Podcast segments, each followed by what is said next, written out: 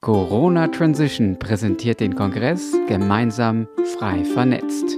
Noch bis zum 27. März über 40 inspirierende Interviews. So, meine Lieben, ich bin hier im Waldgarten am Driesch bei Konstantin Kirsch. Konstantin, nochmal herzlich willkommen. Ja, zu unserem Kongress. Und ähm, genau, wir haben heute ganz viele verschiedene Themen, weil du bist sehr, ich möchte es fast mal sagen, umtriebig. Also hast so viele ja. spannende Projekte am Laufen. Äh, Danke aber, für die Anerkennung. Ja, doch, definitiv. Das möchte ich so sagen. Ähm, wir sprechen heute über die Anastasia Bender Bücher, zu denen du einen Index erstellt hast. Mhm. Und ich äh, würde ich mal sagen, äh, einer derjenigen bist, die sich am meisten mit diesen Bändern auskennen. So also der Autor kennt sich mit den Büchern weit besser aus als ich. Davon gehe ich aus. Und ähm, ich weiß auch jetzt nicht, wie äh, es in Russland aussieht. Ich vermute, da gibt es auch Menschen, die diese Bücher weit intensiver studiert haben als ich. Das ist ja auch das russische Original, ist ja nochmal ganz anders als jetzt die Übersetzung. Mhm. Also was ich gehört habe, ich selber kann leider kein Russisch ähm, lesen ähm, oder ähm, verstehen oder sprechen. Aber ich habe gehört, dass die russischen Originale eher noch fast wie ein Gedicht im Art Rhythmus sind, das so mhm. richtig innerlich mehr anklingt als einfach quasi nur die Worte. Ähm, aber im deutschsprachigen Raum zähle ich äh, mit aller Wahrscheinlichkeit zu denen, die diese Bücher am intensivsten äh, gelesen haben. Möglicherweise gibt es auch welche, die sie öfters lesen als ich. Ich habe es beim Erstellen vom Index sehr, sehr intensiv, zehnmal mindestens gelesen, immer wieder. Und dann auch mal eine längere Pause gemacht, weil es gibt ja noch mehr als diese Bücher im Leben. und ähm, ja, aber ich kenne das schon recht gut. Ja. Vielleicht bleiben wir doch gleich mal bei der, bei der Reihe. Äh, ich denke mal, einige, vielleicht sogar viele, die zuschauen, haben schon mal zumindest was davon gehört. Mhm. Diejenigen, die es noch nicht kennen, ich äh, frage dich jetzt einfach mal als sehen, der sich da schon so, das schon so durchgeknetet hat. Äh, willst du mal versuchen, das irgendwie so kurz zu erläutern, was ist das eigentlich? Das ist vielleicht gerade, weil ich so intensiv beschäftigt habe, wieder ein bisschen schwierig. ähm, es ist eine Buchreihe mit zehn Bänden, die jeweils so ein paar Zentimeter dick sind. Also man hat dann im Regal, Bücherregal schon ähm, einfach voll. 30 Zentimeter an Büchern drin stehen. Ähm, es ist eine Buchreihe aus Russland, kommen, die jetzt in, ich weiß nicht genau, über zehn Sprachen übersetzt worden ist mittlerweile. Ähm, ganz grob gesagt mal 20 Jahre alt, die Geschichte. Und ähm, es gibt ganz viele verschiedene Aspekte fürs ganze Dasein, die da drin beschrieben sind. Man kann einzelne Aspekte herauspicken, man kann aber auch ein größeres Bild betrachten, was bei rauskommt. Und ähm, es geht grob gesagt um die gesamte Menschheit, die gesamte Menschheitsentwicklung und eine lebensfreundliche Perspektive für die gesamte Menschheit. So ganz grob, was ist der Sinn des Daseins und wie sage es mal in meinen Worten, wie verhalten wir uns artgerecht, wesenspassend, äh, was ist wirklich ähm, sinnvoll. Zum Beispiel, sind wir nur der Körper, der menschliche Körper, mhm. oder sind wir vielmehr der Geist? Es gibt einen Spruch, der nicht in den Büchern drinsteht, den ich aber dazu passend finde. Der heißt, die gesamte Menschheit ist ein wandernder Gedanke. Mhm weil die gesamte Schöpfung besteht ja aus Gedanken. In der Bibel steht drin, am Anfang war das Wort. Es gibt auch die andere Auslegung der Ursprache, der Urtexte. Das heißt, am Anfang war der Gedanke. Weil Gedanke und Wort hängt ja miteinander zusammen. Mhm. Worte sind ja Werkzeuge zum Denken. Und ähm, Wort ist eher das Thema, an einem Ort etwas zu verorten. Und im Gedanken als Begriff steht das Wort Danke mit drin. Und Dankbarkeit ist ja ein ganz großer Schlüssel für vieles. Auf jeden Fall diese Buchreihe ganz pragmatisch betrachtet ähm, empfiehlt der Inhalt dieser Bücher, dass es passend ist, für Menschen ein Stück Land als Bezugspunkt zu haben, von dem man lebt, für den man lebt, gegebenenfalls auch auf dem man lebt.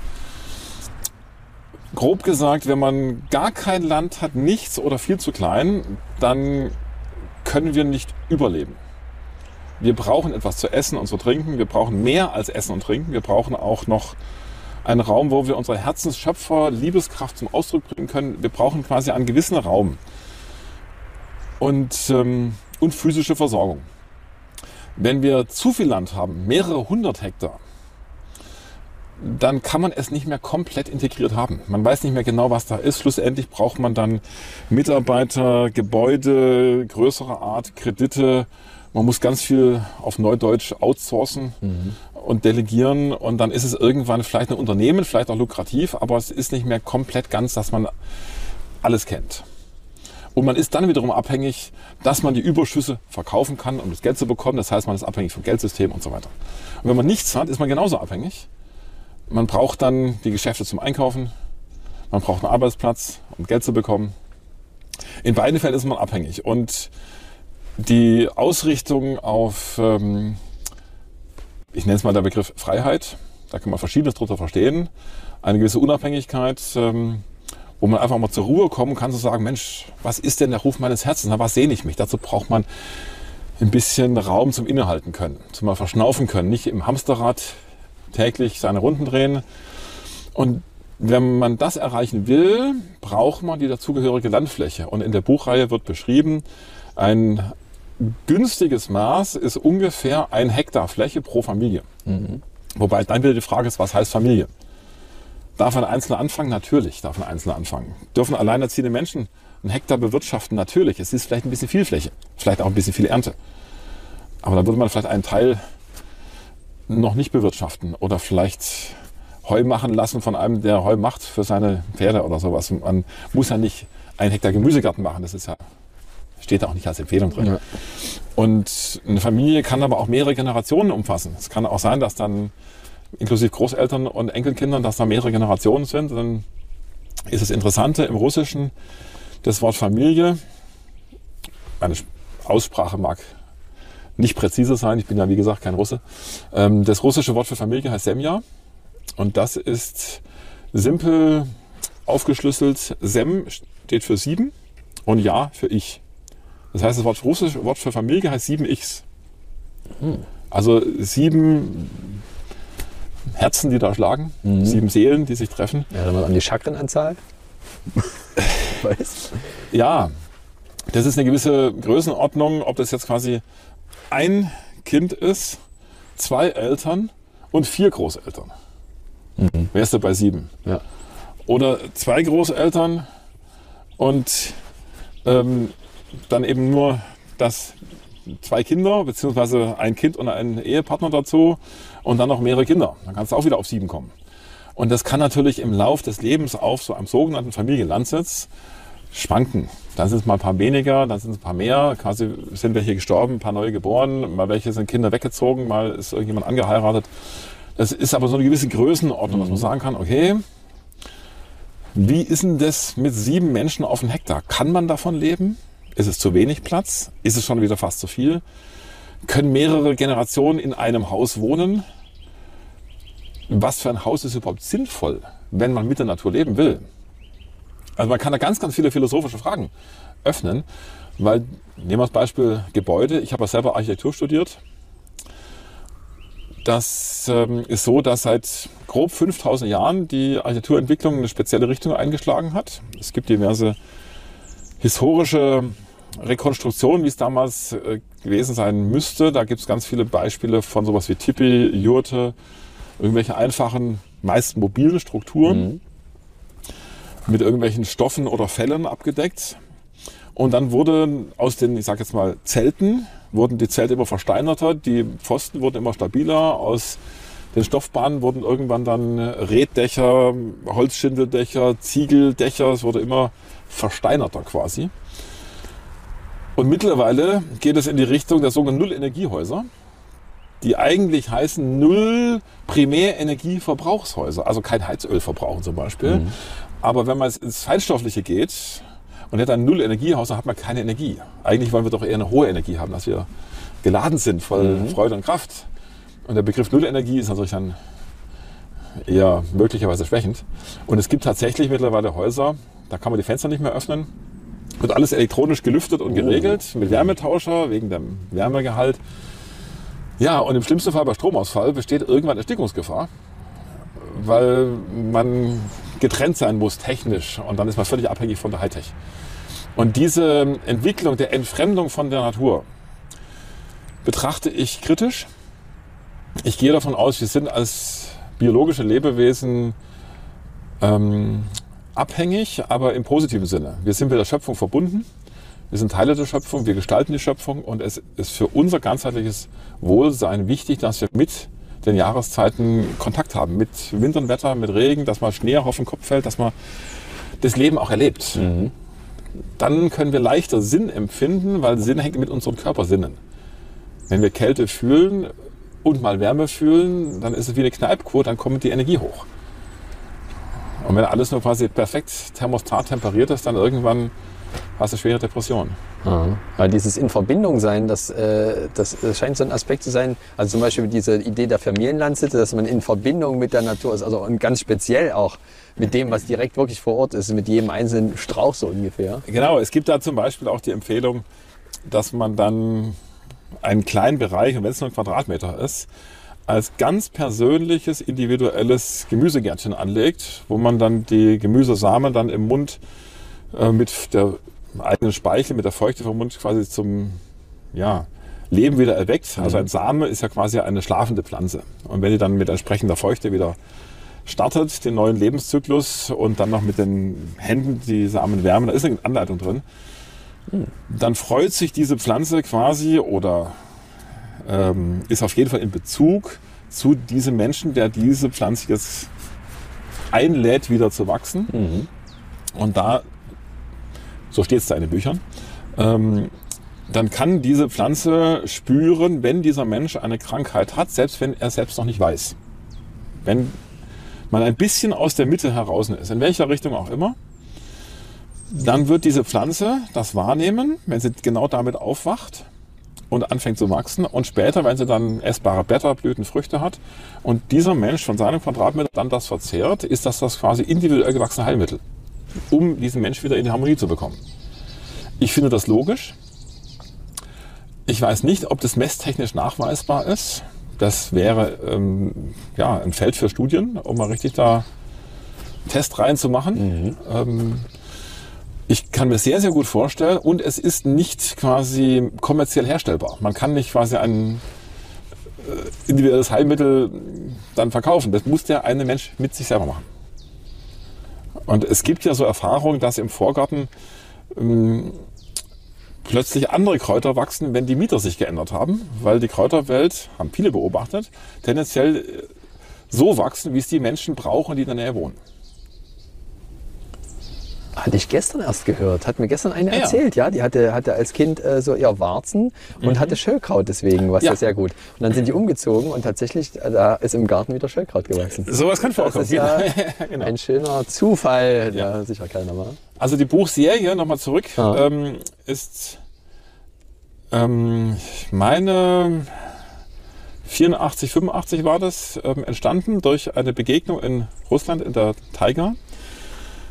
Und die Buchserie ist geschrieben wie ein Erlebnisbericht. Und aktuell behaupten einige Kritiker, es sei nur ein erfundener Roman. Mhm. Aber das ist als ein Erlebnisbericht geschrieben. Also richtig auch, welchen Fluss er entlang gefahren ist mit seinen Schiffen und dann angehalten hat und hat dann da Handel treiben wollen. Er hat also Ware auf den Schiffen oder hat Ware eingekauft. Hat mit den Dorfbevölkerung von diesen abgelegenen Tigerdörfern gesprochen und hat dann da Menschen kennengelernt, auch diese Frau Anastasia und ähm, Großvater und Urgroßvater und ist dann, dann quasi ja, viele Kilometer dann zu Fuß mit reingewandert in die Wildnis und hat da alles ganz detailliert beschrieben und hat dann Sachen erlebt, die er sich nicht hat vorstellen können vorher. Das sind so Kleinigkeiten, wie auch immer. Beim Laufen ist an irgendeinem Ast gestolpert und diese deutlich jüngere Anastasia hat quasi mit einer Leichtigkeit, mit einer Hand ihn aufgefangen, dass er nicht gestürzt ist. Wo er gedacht hat, diese Kraft kann die gar nicht gehabt haben, hatte sie aber. Und beiläufig hat sie irgendein Blättchen hier oder Blättchen da geknabbert als Nahrung. Und da sind so ein paar Geschichten dabei, wo man sagt, ja, das kann man sich noch vorstellen. Da geht es aber dann noch in andere Geschichten rein, wo sie dann telepathisch Kontakt aufnimmt mit Menschen, die weiter weg sind, wo man dann schon irgendwann denkt, hm, was ist denn das? Da gibt es also echt Geschichten drin, wo man sagen kann, das kann ich mir nicht vorstellen. Mhm. Und da verstehe ich jeden Menschen, der sagt, es muss ein erfundener Roman sein. Und gleichzeitig, wir sind jetzt ja gerade hier in dem von mir geschaffenen Waldgarten. Ja. Hier war mal ein Rapsacker. Hier wurde Kunstdünger ähm, gestreut und Gifte gespritzt und hier war quasi der Humus war fast null, das war quasi kaputt gemacht. Mhm. Und ich hatte mir vorstellen können, dass ich Bäume pflanzen kann, dass ich die zu Gittern zusammenwachsen lassen kann, dass die dicker werden, die Löcher zuwachsen, dass schlussendlich Wände entstehen und wenn es denn geht, auch lebende Häuser entstehen. Ich hatte diese Vorstellungsgabe. Und mittlerweile habe ich Menschen, die ich jetzt hier durch den Garten führe, die sagen, ich kann mir nicht mehr vorstellen, dass es mal ein Acker war. Und diese Vorstellungsgabe ist ein wichtiges Thema. Und manche Menschen können sich nicht vorstellen, dass das real passiert ist, was in diesen Anastasia-Büchern steht. Die müssen es sich vorstellen, dass es ein Roman ist. Sonst Und dann ist das so. ja, dann, sonst könnte es gar nicht annehmen. Also ich sehe, dass in diesen Büchern mh, mehrere, ich sag mal, philosophische, spirituelle Sollbruchstellen drin sind, wo Menschen aussteigen. Wo sie in die Ecke pfeffern und sagen, ich lese nicht mehr weiter, was von Schmarrn. Ja. Es steigert sich immer weiter, kann man so sagen. Ja. Ja, also ein Beispiel. Ich habe von mehreren Menschen gehört, die sagen, ja, gleich in Band 1 steht drin, ähm, Sex, körperliche Liebe ist nur zum Kinderkriegen gut. Und da habe ich das Buch in die Ecke gepfeffert. Ja, das steht aber nicht drin. Das haben die nur rausgelesen. Es steht drin, so die Aussage von Anastasia, dass körperliche Liebe, Sexualität nur dann im Großen und Ganzen gut ist, wenn die Liebe des Herzens dabei ist. Das ist ein Unterschied. Das ist ein großer Unterschied. da können Kinder bei entstehen, ja, aber muss nicht. Und als sie das gesagt hatte, hat der Wladimir Megre, der Buchautor, der später dann diese Berichte aufgeschrieben hat, daraufhin gesagt, wenn Liebe dabei sein muss, also ich gebe das nicht zitatmäßig weiter, sondern wie ich mich spontan, wenn quasi Herzensliebe dabei sein muss, dann kann das vielleicht gerade zweimal im Leben passieren. Also das ist quasi eine Größenordnung wie Zahl 2, wie manche Familien häufig zum Beispiel zwei Kinder haben. Steht da drin, die Zahl 2 steht dann da drin. Er sagt aber, könnte vielleicht nur zweimal im Leben passieren. Und manche lesen dann nur zwei Kinder, also nur zweimal. Und dann äh, haben sie herausgelesen, körperliche Liebe ist nur zum Kinderkriegen gut. Steht aber nicht. Und das finde ich schon interessant. Und dann hören die auf zu lesen. Und vielleicht steigen sie irgendwann wieder ein und lesen dann wieder weiter. Und dann gibt es dann auch einen Punkt, da beschreibt sie, und da wird es für mich schwierig weiterzulesen, aber ich habe weitergelesen, dass ein UFO abgestürzt sei und sie hätte den Insassen geholfen, ihr Gerät zu reparieren. Oh. Und ich bin nicht wirklich ein UFO-Gläubiger. Ich habe trotzdem weitergelesen. Sie beschreibt dann da auch irgendwas, was ich was, wie denn die Antriebstechnik funktioniert, wo ich so denke, ich habe da gar keine Erfahrung, gar keine Ahnung, ich weiß da nichts von. Ich habe auch einmal einen Menschen kennengelernt, der hat an der Stelle gesagt, ich höre auf zu lesen, das ist Schmarrn, weil ich weiß, diese UFO-Antriebe funktionieren anders. Okay. es gibt so unterschiedliche Menschen. Ich betrachte mittlerweile diese Anastasia-Bücher als eine Art spirituellen Spiegel.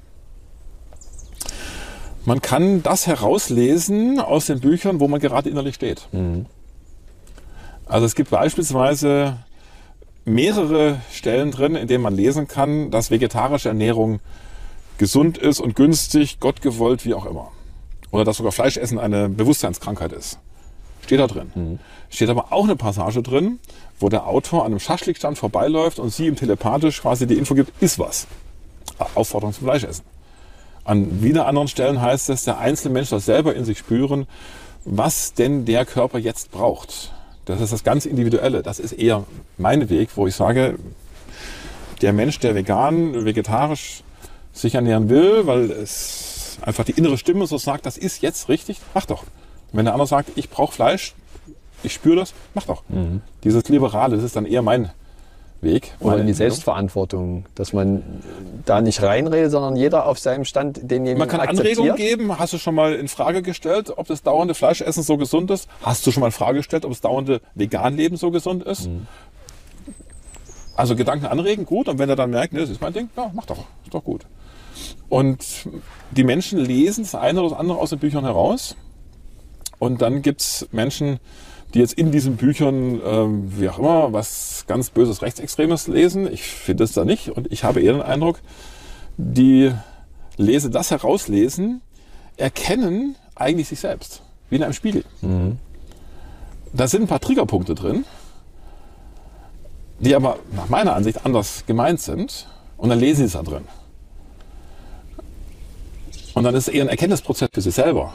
Das schaffen sie aber nicht zu erkennen, sondern dann kämpfen sie gleich äh, gegen außen. Also wenn nur das Wort Familie irgendwo steht, dann sind manche Menschen schon allergisch. Ja, heutzutage durchaus. Gibt's. Gibt's. Ja. Oder wenn man heutzutage sagt, ja, Frauen äh, können schwanger werden und Kinder bekommen, äh, dann gibt es schon manchmal Aufschrei, ja, aber man darf nicht leugnen, dass äh, Männer auch schwanger werden können. Dann behaupte ich für mich, das ist aber nicht unbedingt biologisch so ursprünglich vorgesehen. Dass man da medizinisch irgendwas rumschrauben kann, äh, mag sein. Also ich bin seit Jahrzehnten auch befreundet äh, mit einem, ach Gott, das? mit einem menschlich-biologischen Twitter, der so geboren ist. Ich habe grundsätzlich keine äh, Distanzierungsbedürfnisse zu Menschen, die besondere Wege in diesem Leben hier gehen. Das ist, kommt vor, das ist gut. Ähm, Es gehört zum Ganzen dazu. Aber das große Ganze, also weit über 90 Prozent, da ist einfach hier diese Polarität weiblich-männlich. Und das hat einen gewissen Grund und dann ist das so. Und, und dass es ein paar Sonderformen gibt, na klar, Ja. logisch.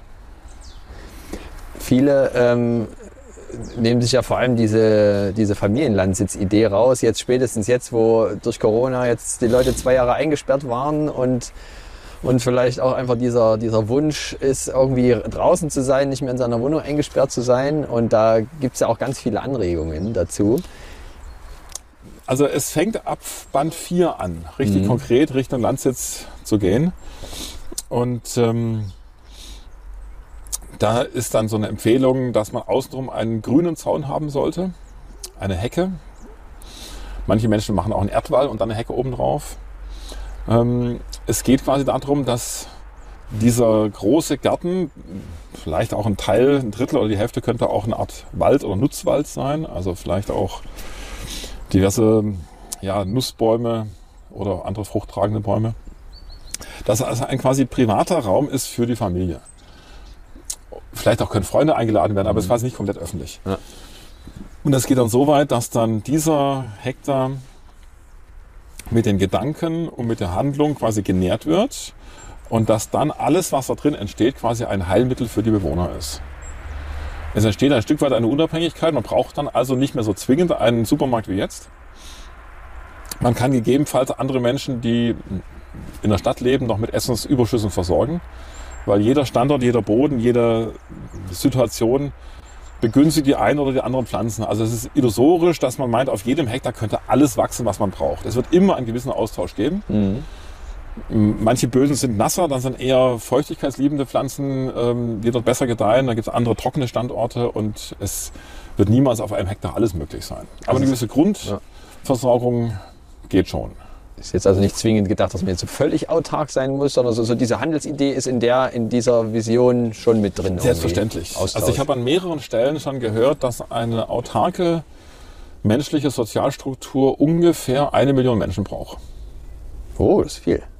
Ja, das wäre in Deutschland bei 80 Millionen immerhin quasi äh, 80 einzelne Strukturen, was weit mehr ist als die derzeitigen Bundesländer.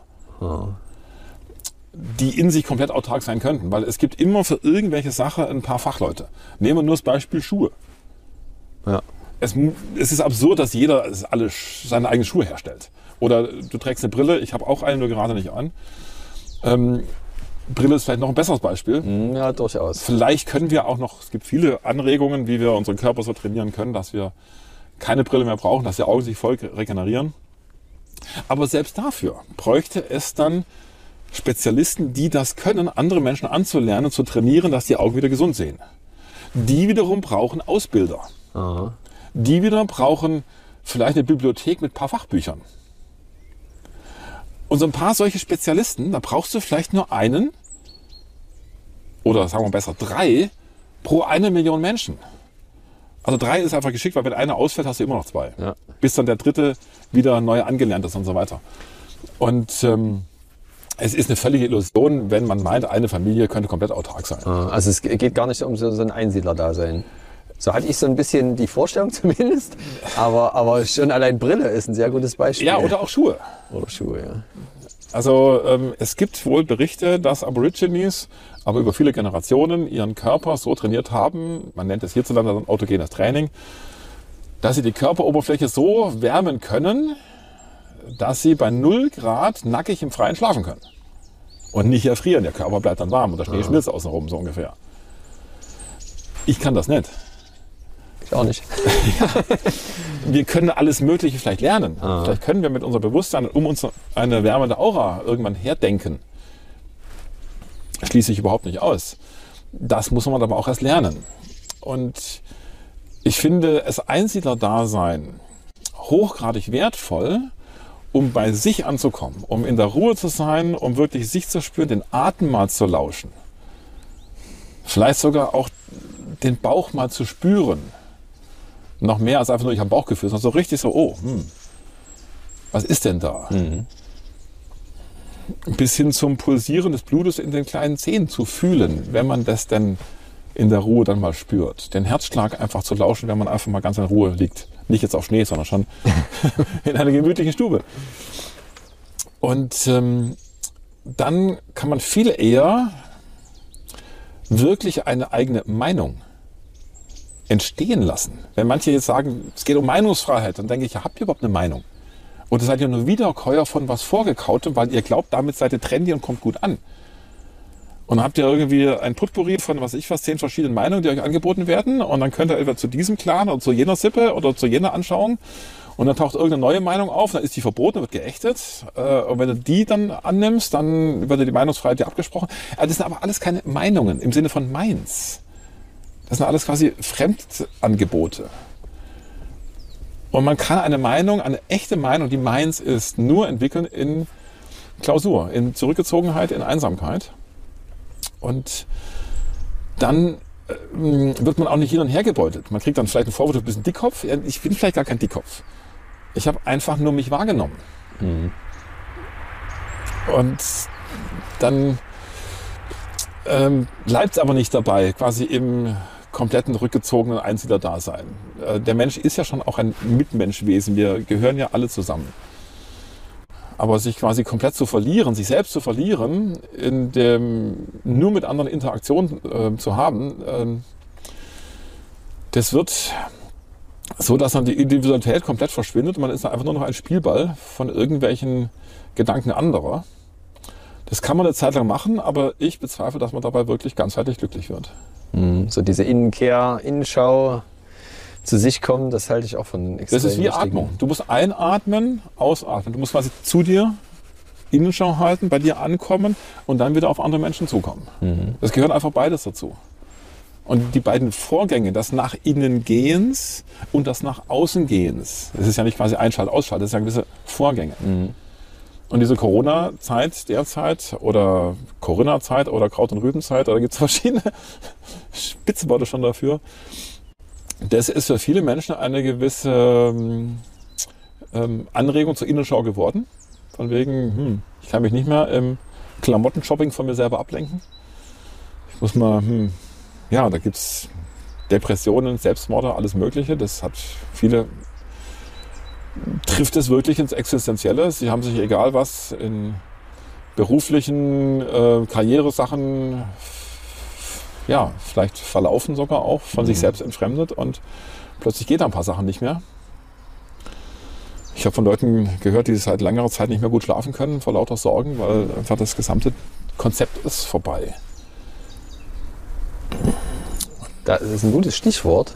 Das, das Alte, ist, also irgendwie Corona scheint irgendwie aufzuzeigen. Guck kurz gerade mal, dass der Akku läuft. Ja, läuft noch.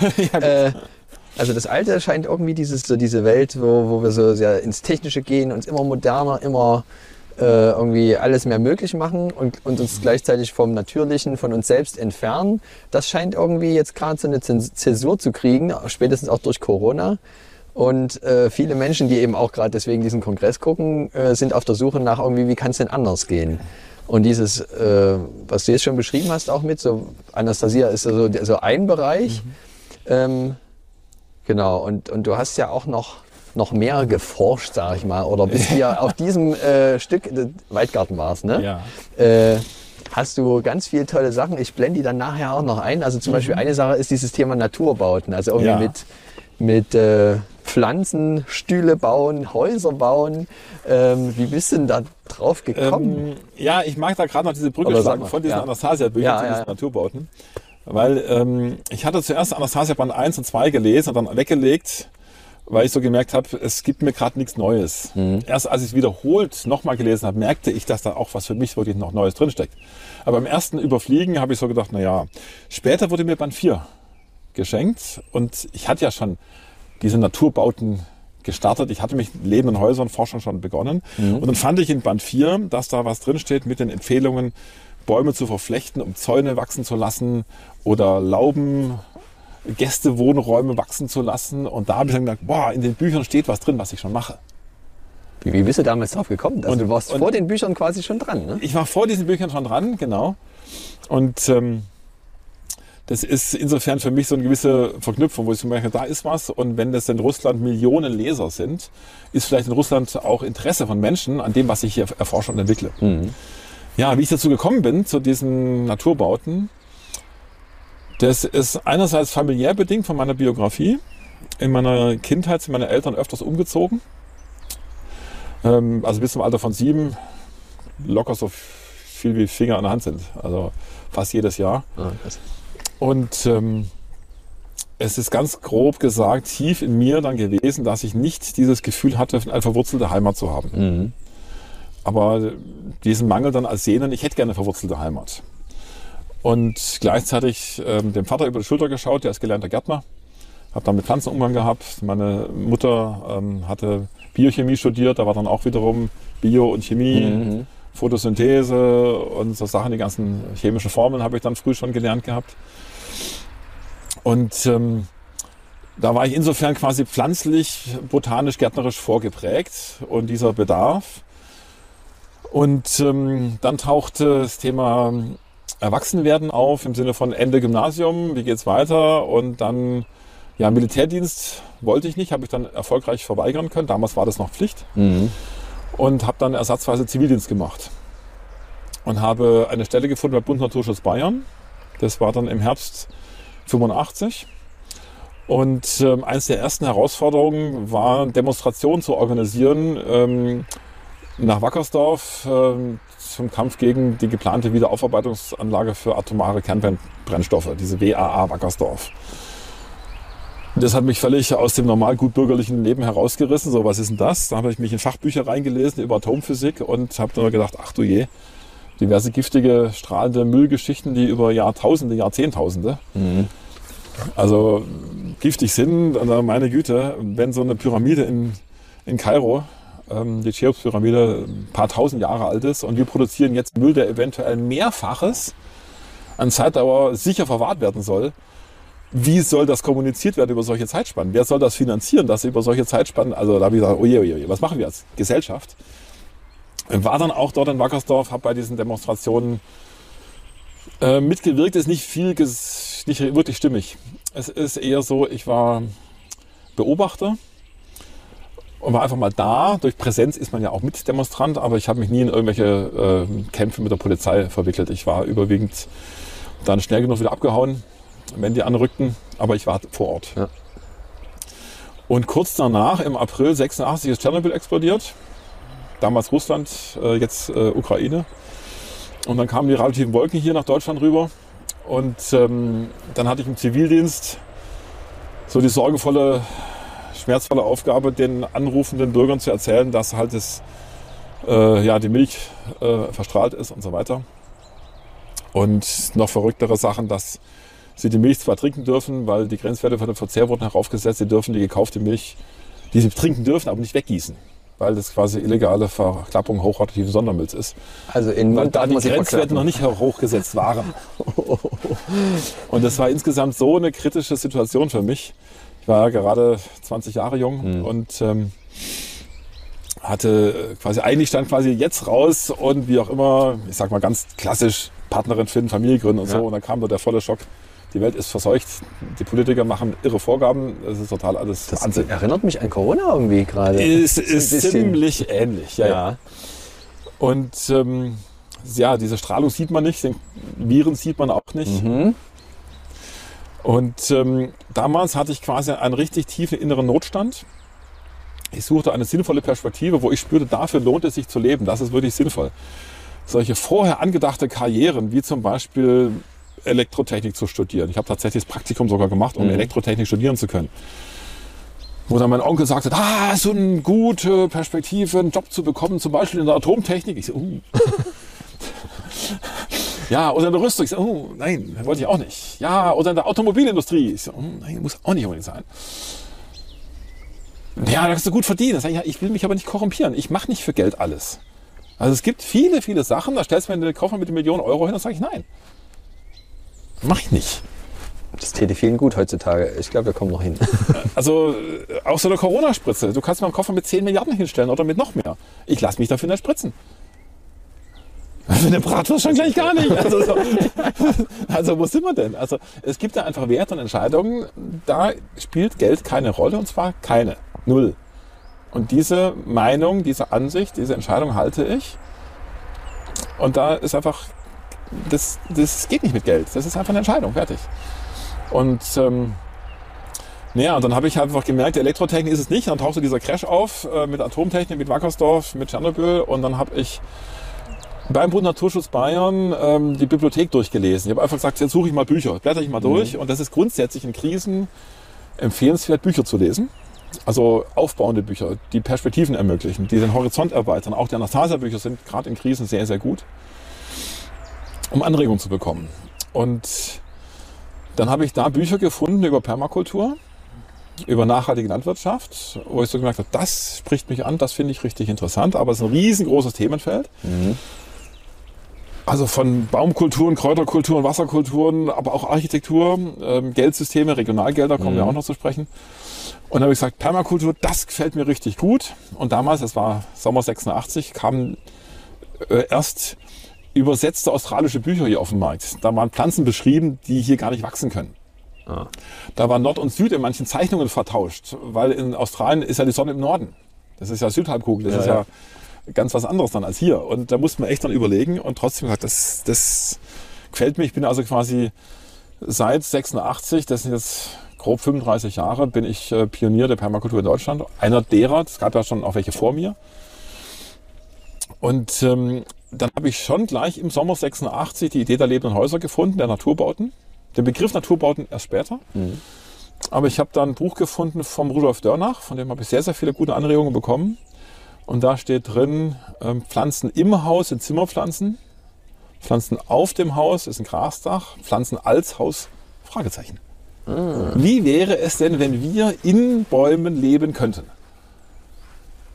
Und ein paar Zeichnungen noch was dazu habe ich gefunden. Und dann ging ich auf die Pirsch und habe ich immer mehr reingegraben in das Thema und ausprobiert, die ersten Bäumchen gepflanzt und versucht mich in Verwachsungen und Literaturrecherche noch und nöcher und dann hatte ich tatsächlich später entschlossen, also im Herbst 86 schon, ich will lebende Häuser entwickeln, ich will eine lebensfreundlichste Bauweise entwickeln, kompostierbare Häuser, wo quasi, ich habe das so formuliert, die Natur sich freut, dass Mensch da ist. Das ist ja schön. Wenn das erfüllt ist, dann hat man Dabei vieles kann dann gemacht. auch ein bisschen Totholz verbaut sein, aber die Grundbasis sollte lebensfreundlich sein für den Menschen als Lebewesen und für die gesamte Schöpfungssituation insgesamt. Aha. Weißt du, was ich mich frage, so, wo, wo wir auch so die Verwachsungen uns angeschaut haben, äh, ist das in Ordnung für die Pflanzen? Also, ich, also das ist so ein bisschen eine gemeine Frage. Also ich glaube auch, dass die Ich Natur verstehe dann- die Frage ja, sehr verstehst gut. du die Frage? Wenn Ich habe schon Vorwürfe bekommen, ich sei ein Baumfrankenstein, weil ich daran herummanipuliere. Ich habe Menschen gesehen, die sind quasi Hände über den Kopf zusammengeschlagen und geschrien, wieder weggerannt. Sagen, was machst du da mit den Bäumen? Du, ich gehe nämlich tatsächlich mit Schrauben in die Bäume. Und das Interessante ist, dass die Menschen, die mit Pflanzen ähm, vielleicht eine Empfindungszusammenarbeit haben, Ja, aber nicht wirklich aktive können. Baumgärtner sind, ja. die kriegen manchmal Schmerzen und Sorgen. Okay. Und diejenigen, die geübte Baumpfleger sind, die haben wirklich beruflich schon richtig Tag ein, Tag aus mit Pflanzen zusammenarbeiten, auch zwar mit einem und selben Baum, haben an dem geschnitten, irgendwas gemacht oder auch nicht geschnitten und geschaut, wie er selber damit umgeht, die wirklich längerfristig Erfahrung mit Bäumen haben. Durch die Bank weg sagen die, cool, was du machst. So, also das ist Ähm, von den Fachleuten wird es normalerweise nicht so in Frage gestellt. Da wird eher in Frage gestellt, ob das überhaupt geht, mit welchen Baumarten das geht, ob sich wirklich größere Flächen bilden lassen, ob man ein Dach wachsen lassen könnte. Die Fragen habe ich auch. Ähm, und es grundsätzlich mit den Bäumen, ich gehe davon aus, es hängt sehr an der einzelnen Baumart. Es gibt manche Baumarten, die mögen so ein mit ihnen Formen gar nicht. Ja. Und andere finden das sogar klasse. Ja, die bekommen auch mehr Aufmerksamkeit. Ja. Und da gibt es dann auch sehr, sehr viele Detailsachen, wie man mit denen geschickt umgeht. Ich sehne mich nicht danach, mit Schrauben in Bäume reinzugehen. Brauche ich nicht. Aber anders Ich bin jetzt kein Masochist Ja. äh, und kein Sadist. Äh, das, also der Baum bin ich ja selber auch. Von wegen würde ich mich ja auch verletzen, wenn ich den Baum verletze. Mir geht es darum, eine biologische Lösung zu finden. Und wenn ich zwei Äste zum Verwachsen bringen kann, ohne Schrauben, ist es wunderbar. Dummerweise funktioniert mit Schrauben so gut. Ja. Und viele Kritiker sagen, mach doch ein Band außenrum. Ja, sag, es geht nicht. Der Baum muss dicker werden. Und wenn ich ein Band drum mache, würge ich ihn. Ah, Das ist viel schlimmer als eine Schraube. okay. Also mir geht es jetzt nicht quasi um diesen einzelnen Weg, ob es eine Schraube ja oder nein, sondern mir geht es um das Grundsätzliche. Finden wir einen Weg, mit der Schöpfung zu leben, wo die Pflanzen uns das geben, was sie geben können, wo wir das, was wir geben können, den Pflanzen geben. Das heißt simple Photosynthese. Wir atmen CO2 aus, eines der wichtigsten Spurengase, was die Pflanzen wieder aufnehmen. Wir bekommen von den Sauerstoff, das ist eine direkte Symbiose. Wir können ein Kompostklo haben mit unserem Dünger, mit dem Stückchen Erde, was wir produzieren, können wir die Pflanzen nähren. Die wiederum können uns Essen geben. Das kann, das eine sehr, sehr, Ja, ja. das kann eine sehr, sehr gute äh, Symbiose sein. Ja. Also wir sind da die atmenden Lebewesen, die Pflanzen sind die Photosynthese, das ist quasi chemisch genau das Teil, So komplementär, was, sie man sagen. Die Pflanzen sind unsere Tauschpartner der Sonnenenergie, die äh, kostenlose freie Energie, die kommt. Mhm. Die Pflanzen wandeln sich um in Kohlenhydratketten, äh, Fette, Eiweiße, die wir wiederum nehmen können, was in unserem Körper wärmt, indem wir es verzehren. Das ist eigentlich eine wunderbare Symbiose. Und wenn wir uns davon trennen, dann wird der Aufwand zur Lebenserhaltung so gigantisch groß, bis hin zu irgendwelchen, was ich was, Versorgungsleitungen von Strom und Wasser und noch und nöcher. Also man kann ja auf so einem Landsitz schon auch ein, ein paar Meter Rohr irgendwo verlegt haben. Aber halt nicht irgendwie dann Windstrom von der Nordsee nach Bayern runterschaffen. Ja, das ist so irre. Ja. Das verbraucht so dermaßen viel Energie und Aufwand zur Herstellung von Zeug, zum Wartung, zum Verbauen. Und das sind ähm, Auswüchse einer nach meiner tiefsten Überzeugung untergehenden Kultur. Das ist nicht langfristig haltbar. Ja. Also das ist ja auch völlig klar und bekannt, dass wenn wir den Stil weiterfahren, die Erde explodiert. Die, oder die so. mag das dann nicht mehr. So, ja, genau. Also zumindest, dass nicht keine Zukunft hat. Also das äh, ist nicht nachhaltig halt. Genau, es wird mittlerweile, das hat mir schon eine Zeit lang weh getan, aber ich erkenne mittlerweile, das ist einfach ein Trick derjenigen, die eigentlich nicht viel mehr können außer Lügen. Das wird das Etikett mit dem Begriff Nachhaltigkeit irgendwo drüber gepappt, wo aber gar keine Nachhaltigkeit dahinter steckt. Also ein ähm, elektrisches Auto hat nichts mit Nachhaltigkeit zu tun. Ja, Als Beispiel. absolut. Also das, äh, da bin ich sogar eher ein Freund vom Verbrenner. Ja, ja. Das CO2 ist Pflanzenfutter. Äh, Das ist gar keine Frage. Seit Jahrmillionen kann der Planet Erde mit CO2 umgehen. Dazu sind alle Wechselwirkungen, Selbstregulationsmechanismen da. Niemals ist zu viel gut von jeglichem Ding. Aber CO2 an sich ist kein Schadstoff. Das ist ein Baustein des Lebens. Äh, SF6 ist viel schlimmer. SF6, das ist, äh, ich glaube, Schwefelfluorid-Konstellation. Das ist ein Isoliergas für elektrische Schaltstellen in Umspannkraftwerken. Das gab es in der Natur nicht. Und wenn es an einer undichten Stelle, und es ist immer irgendwo undicht, raustritt, hat das eine gigantische, heftige Wirkung aufs Klima. Richtig übel. Ach krass. Ich weiß jetzt nicht mehr, wie viel, zehntausendfach schlimmer als CO2 oder Ja, was, aber ja. ganz, ganz, ganz heftig. Ja, aber um Autos elektrisch fahren zu können und noch mehr Strom und noch mehr Strom, brauchen wir immer mehr Umspannkraftwerke, immer mehr Schaltstellen, wo dann dieses Schutzgas drin ist. Sie forschen an irgendwelchen Ersatzgasen, um diese Isoliergase auch zu haben, die nicht schädlich sein können. Ja, aber trotzdem. Ähm, dann wird dann irgendwann nochmal zehn Jahre später der nächste Problempunkt gefunden werden von dem, was vielleicht jetzt als besser gilt. Ah, ja. Das sind die technischen Lösungen, die sind Murks. Schon immer gewesen. In einer gewissen Dimension völlig akzeptabel. Also wenn ich, was ich was, einen Hammer und eine Schraube benutze, so ein Hobel, Eisen, alles mögliche Zeug, das ist kein echter Schaden. Aber so Gigantomanie-Konzepte, wie gesagt, Windstrom von der Nordsee nach Bayern, Mhm.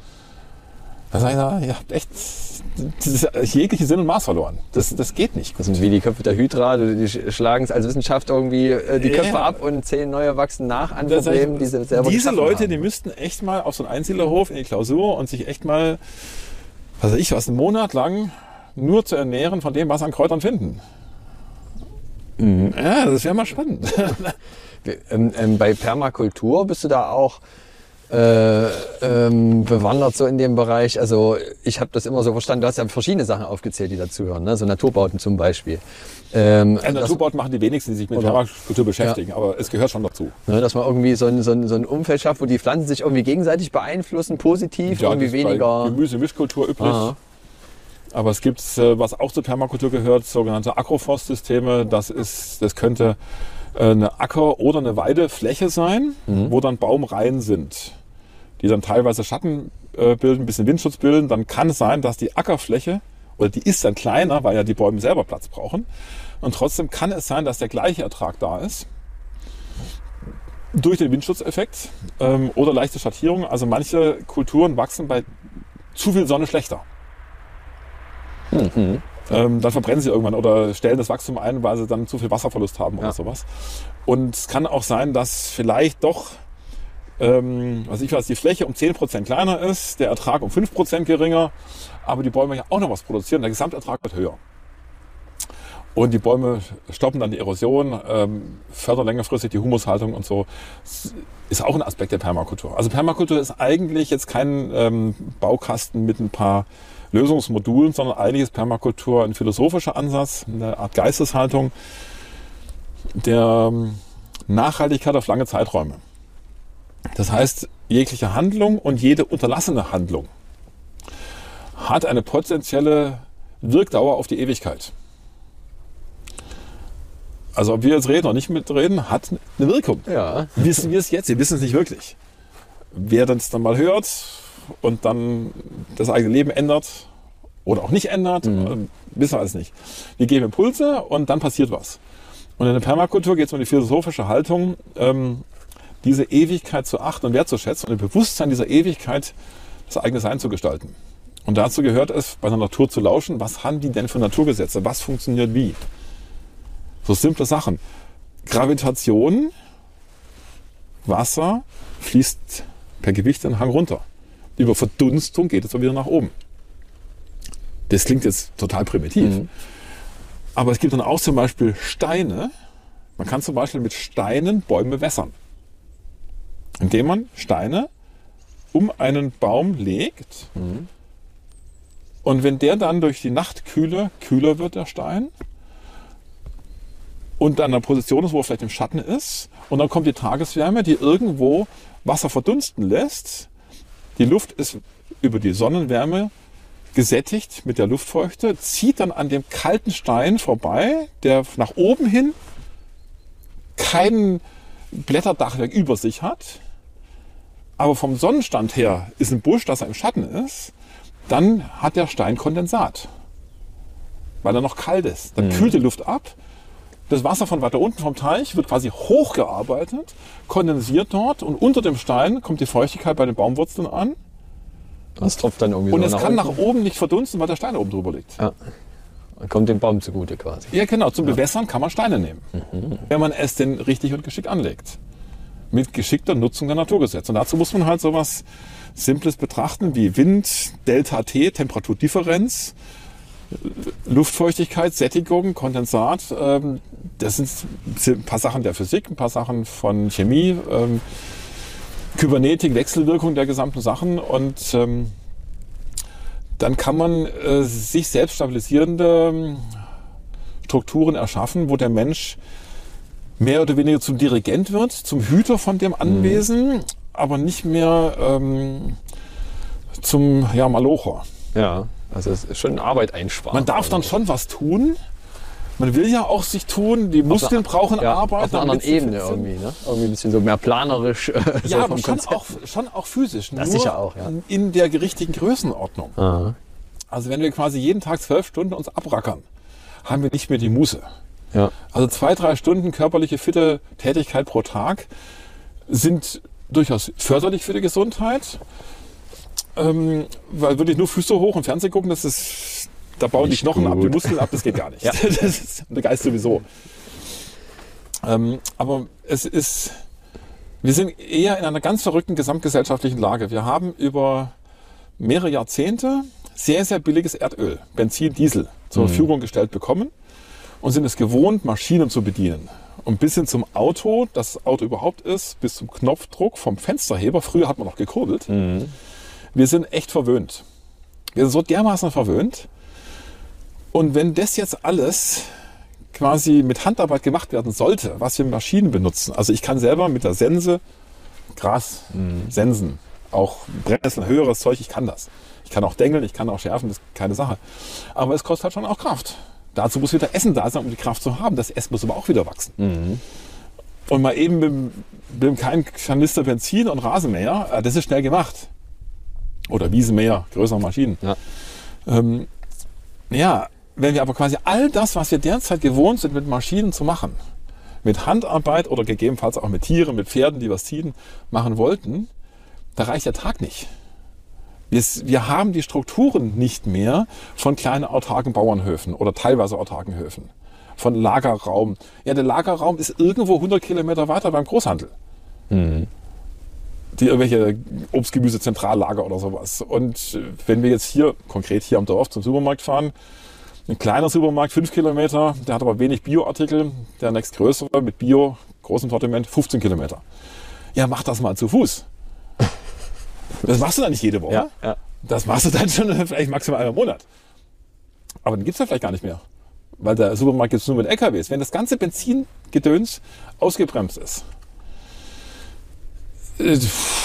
dann hat man echt zu rackern. Also auch für Brennholz und, und, und, damit die Hütte warm ist und so weiter. Wir sind quasi sehr verwöhnt. Ganz, ganz viele Scheunen, die nötig waren, um Brennholz zu lagern, um Heu zu lagern für die Tiere, die ihre Kraft dann zur Verfügung gestellt haben, sind umgebaut worden als Partyraum, als ähm, Autowerkstatt oder irgendwas weiß ich was. Wir haben ganz viele Strukturen nicht mehr da. Und vor 100 Jahren waren viele Menschen auch körperlich noch viel, viel kräftiger als heutzutage. Also früher gab es ganze sogenannte Schnitterkolonnen, dann standen da 100 Leute in der Reihe, alle mit der Sense und haben die einfach eine große Fläche abgemäht. In glühender Sonne haben die halt zack, zack, zack. Also wer jetzt frisch vom Schreibtisch an die Sense geht, der ist nach einer halben Stunde fertig. Der macht da nicht acht Stunden durch. Auf keinen Fall. Selbst eine halbe Stunde ist schon gut, wenn er es schafft.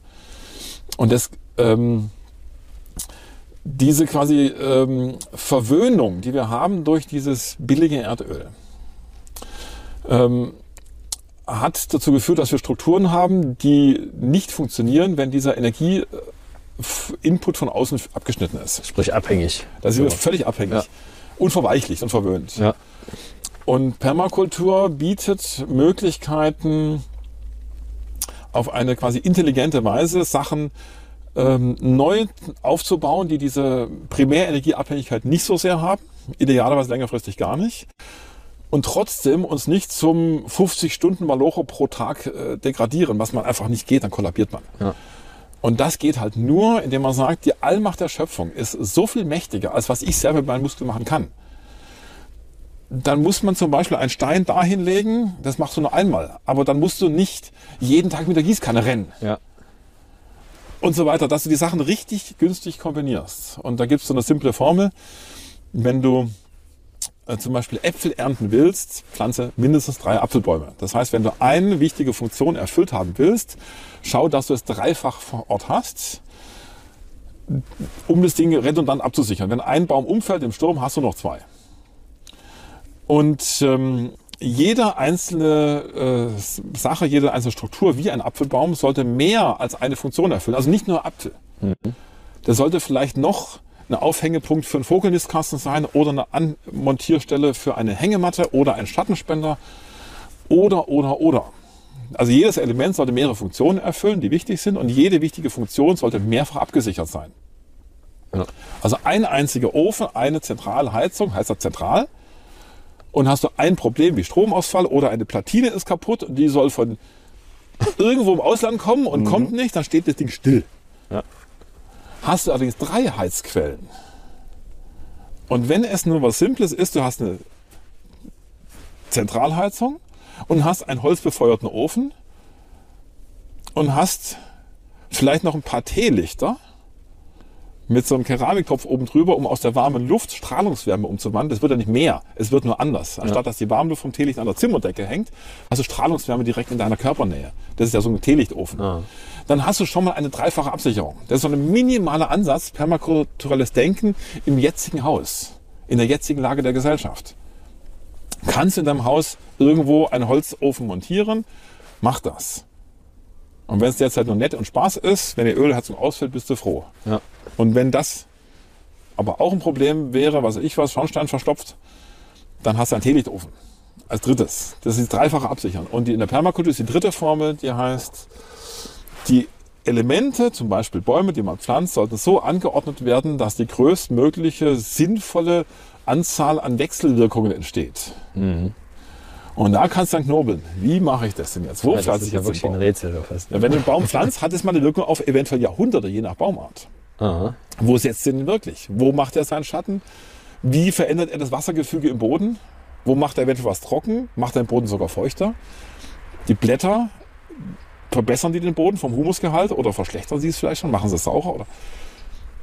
Da steckst du dann schon, hm, denkst, hm, da muss ich mich ein bisschen schlau machen. Es ja, klingt echt nach schlau. Wissenschaft. Ja, wo, wo, machen sich denn die Zuschauer am besten schlau?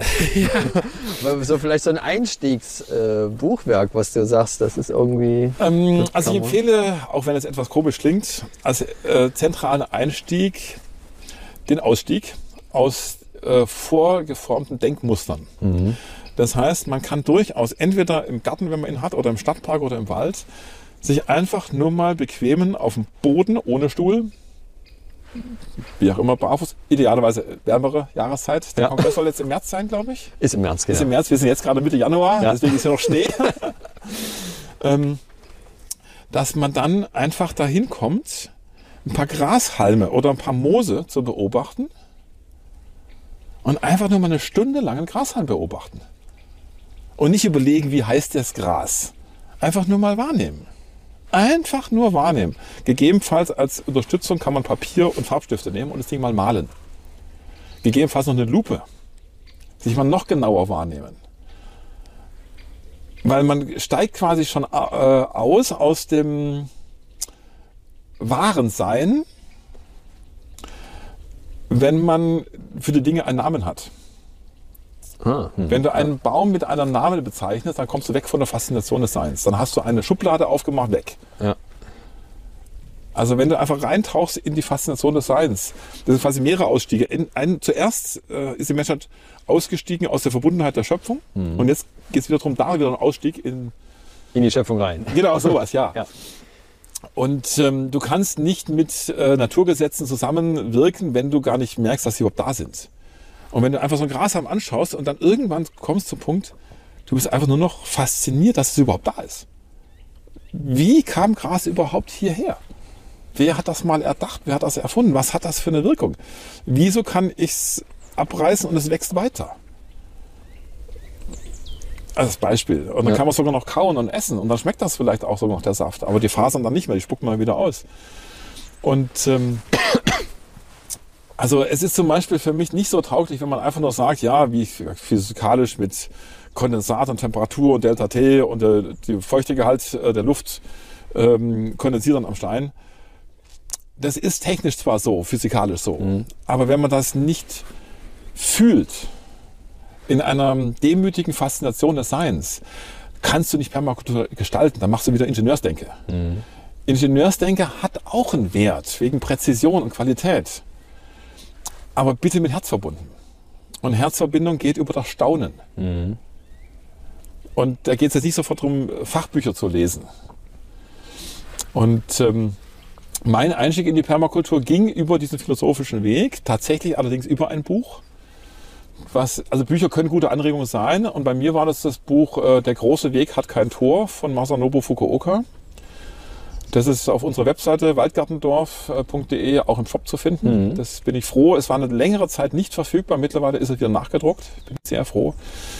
Das ähm, kann einem sehr, sehr viel Anregung geben, das gesamte Hamsterraddenken mal in Frage zu stellen mhm. und einfach nur da zu sein und sagen, wow, hier ist ja ein Grashalm. Hier ist eine Schneeflocke. Sowas Faszinierendes wie eine Weide, die gelbe Triebe hat. Ja. Einfach nur so, boah. Oder Mammutbäume mit ihren grünen Nadeln. Die können 80 Meter groß werden und die Samen sind mal einen Millimeter groß. Krass. Und in diesem Samen steckt sogar drin, dass der 80 Meter hoch werden kann. Auch jetzt schon hat er angefangen zu blühen, kriegt jetzt schon Früchte, die wiederum Mikrosamen machen, die lang, lang liegen können, schlafen können, Mhm. die wiederum einen Baum geben können. Wenn du das wirklich mal anschaust, dann bist du einfach so, wow.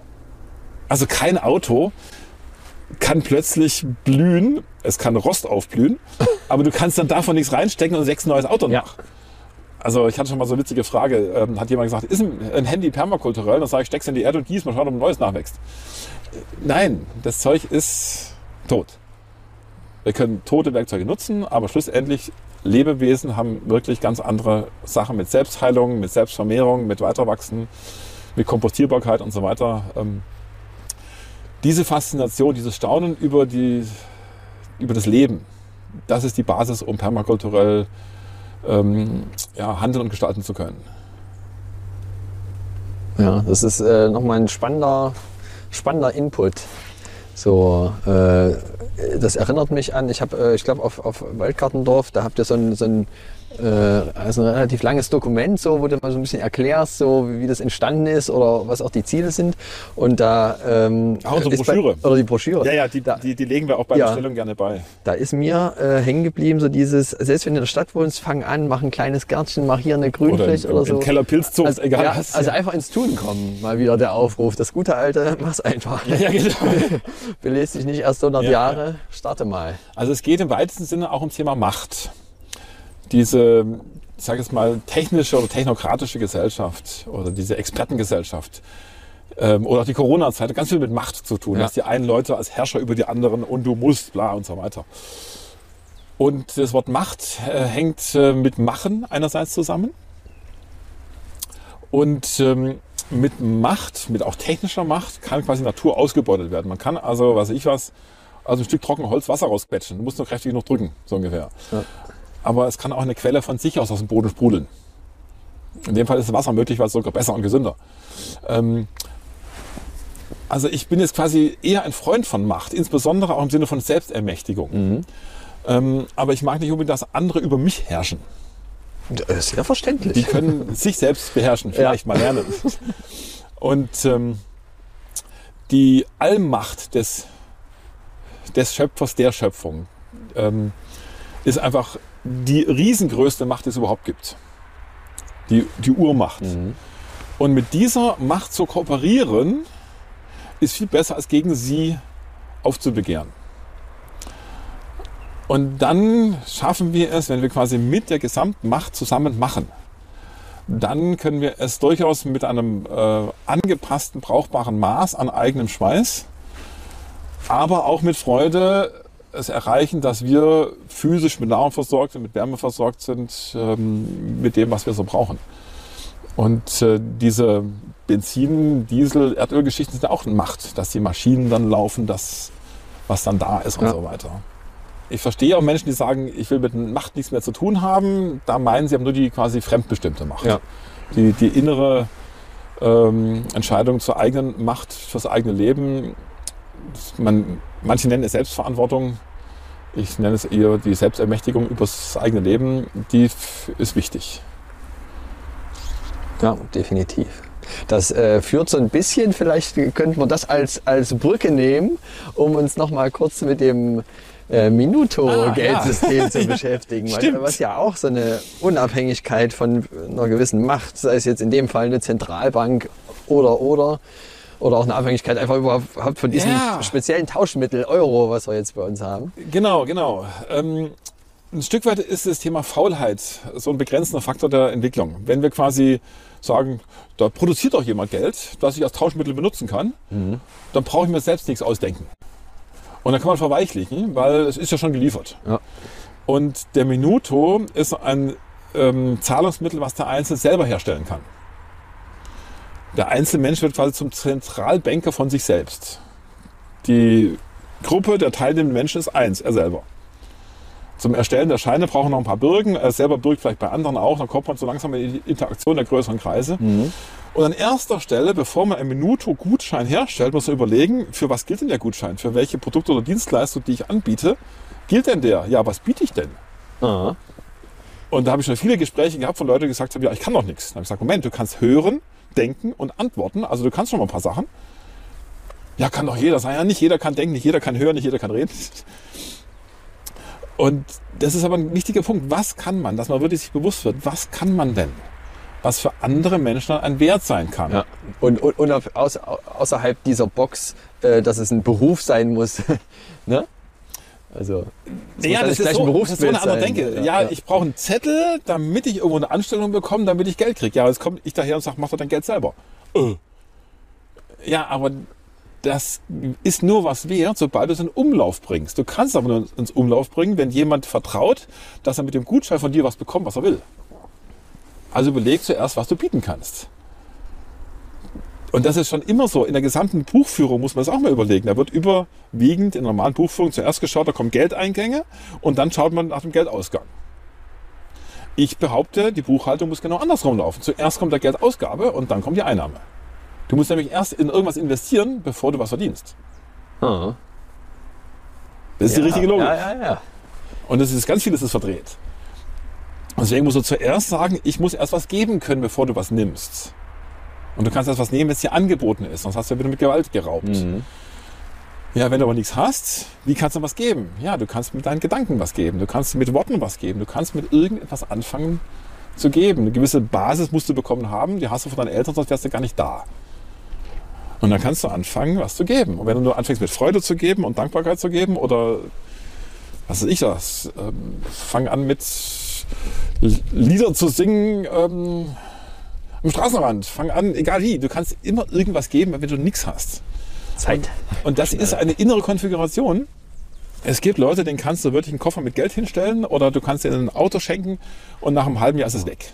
So wie Lottogewinner, ganz viele Lottogewinner, die haben Millionen geschenkt bekommen über das Lotto, nach einem halben Jahr oder Jahr ist es weg, der Job ist weg, die Beziehung ist kaputt, das Haus ist. Es gibt ganz viele, die sind total abgestürzt. Und es gibt andere, ich bin da auch befreundet mit einem, der hat mal von sich gesagt, ich kann nicht anders. Ich werde einfach immer Millionär. Du kannst mich nackig mit dem Hubschrauber eine Pampe abschmeißen, nach einem halben Jahr bin ich Millionär. Ich kann nicht anders. Das ist eine innere Konfiguration von den Leuten. Ist einer ein gebender Mensch, der dann auch noch was gibt für andere Menschen, zu denen ihrem Nutzen, wo die sagen, wow, klasse, das hat mir echt weitergebracht, den empfehle ich weiter und irgendwann kommen auch welche, die Bedankung geben und dann wirst du zum Millionär. Du kannst dann gar nicht anders. Geht in Richtung auch Freude am eigenen Tun. Äh, Genau. Und Und es gibt andere, die sind immer frustig und stinkig und äh, verschleudern die Werte, die sie haben. Und die werden immer arm werden, egal wie viel sie bekommen. Das liegt aber nicht, dass sie das nicht böse oder schlecht. Die haben es einfach noch nicht gelernt, in dieser Freude so zu sein, dass sie sprudeln können. Also ich bin jetzt kein Millionär in Euros. Ich habe einen anderen Weg gewählt wie dieser Freund. Der füttert mich jetzt auch nicht mit Geld. Ich bekomme da jetzt nichts. Macht aber nichts. Das will ich nur so nicht sagen, dass jemand meint, der Freund finanziert dich. Nein. Ich folge meinem Pfad, meiner Freude und das, was dann zu mir kommt, ist das, was ich dann haben kann zum Gestalten. Ganz einfach. Und Leben. Ja. Und diese, diese äußere Erscheinung von dem eigenen Leben, hat man jetzt quasi ein Haus, hat man ähm, wie auch immer ein Mietshaus, ein Eigentumshaus oder hat man ein Wohnmobil oder was weiß ich, wie das eigene Leben einfach ist, hat man einen großen Garten oder gar keinen, ist zum Großteil ein Spiegelbild von dem inneren Sein der früheren Jahre. Weil das jetzige innere Sein ist der Impulsgeber für die Gestaltung des jetzigen Außen, was sich im Laufe der nächsten Monate und Jahre dann zeigt. Also das Äußere ist ein Spiegel der eigenen inneren Vergangenheit. Und wenn wir das Äußere ändern wollen, ist es geschickt, im Inneren zu starten. In den Wertemustern, in den, den Gedanken, die man trägt, ähm, in ja auch Gefühle, die wir zu diversen Sachen haben. Haben wir Wut oder Ärger, zu irgendwas, ähm, dann hat das eine Wirkung. Ganz wertvoll ist es zum Beispiel, Frieden mit den eigenen Eltern zu schließen. Dass man, wenn die leben, äh, zu denen hingeht äh, und mit denen redet, dass man sie liebt, dass man dankbar ist, dass man überhaupt jetzt am Leben ist. Das kann ganz, ganz viel beitragen für ein eigenes gutes Leben. Und der Minuto ist ganz pragmatisch eigentlich ein Austauschhilfsmittel, dass die arbeitsteilige Gesellschaft laufen kann, wir ein Zahlungsmittel untereinander haben können. De facto ist derzeit der Minuto aber ein Bewusstseinswerkzeug, weil die Menschen erstmal darüber nachdenken, was kann ich denn bieten? Mhm. Das ist ein so ein Punkt. Wer vertraut mir? Kann ich jemand anders vertrauen, von dem einen Gutschein anzunehmen?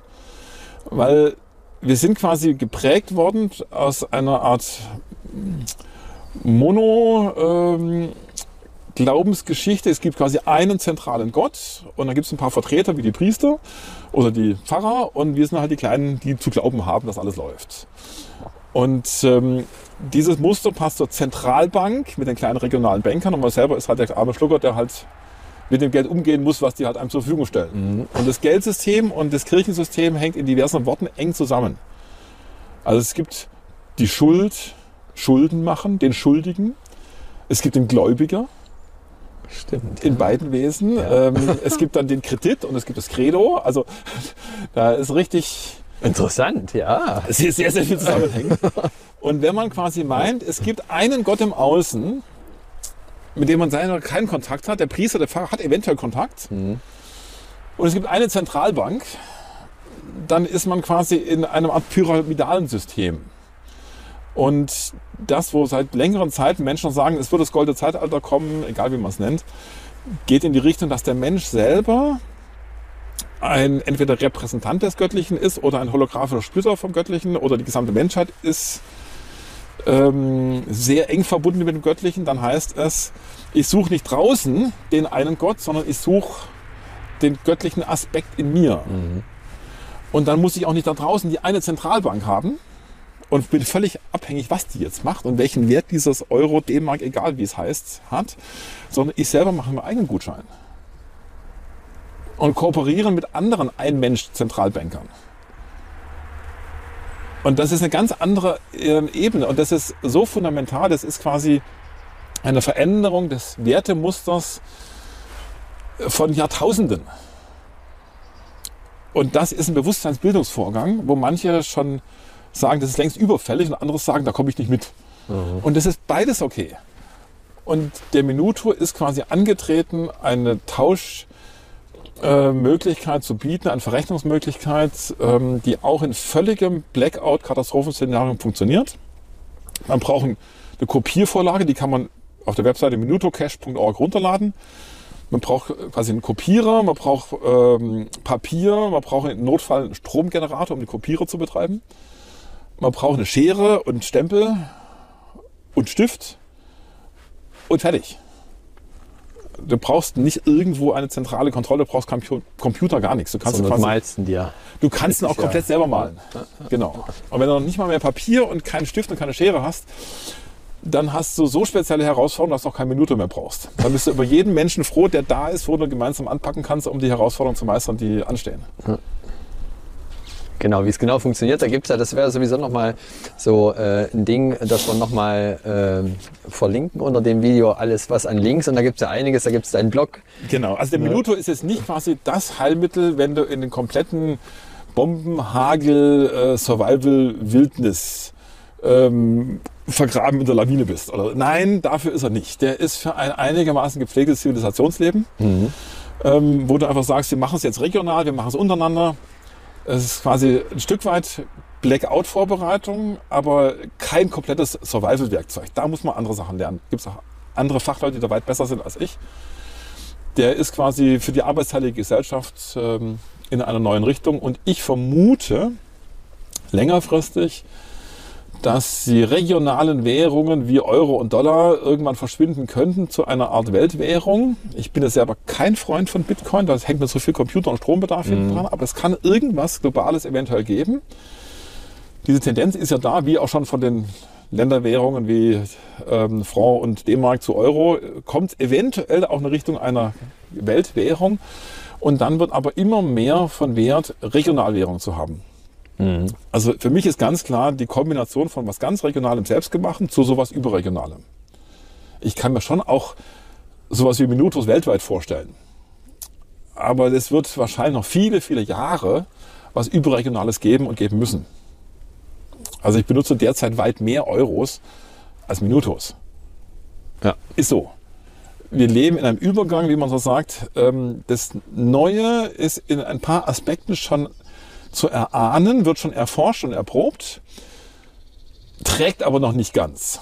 Damit kann man noch nicht komplett leben. Ja. Und das Alte läuft noch, hat man die Gewohnheit, die Erfahrung, trägt einen durch, aber man spürt irgendwie, das knirscht und knarzt an allen Ecken und Kanten und ist kurz vor Ablauf des Haltbarkeitsdatums. Und das ist eine ganz spezielle kreative Phase. Das Neue trägt noch nicht und das Alte nicht mehr. Und da muss man quasi doppelt denken. Man muss quasi einerseits das Neue aufbauen, das andere, das Alte noch nutzen. In Dankbarkeit Stück für Stück loslassen und das Neue mit freudiger Erwartung Stück für Stück aufbauen.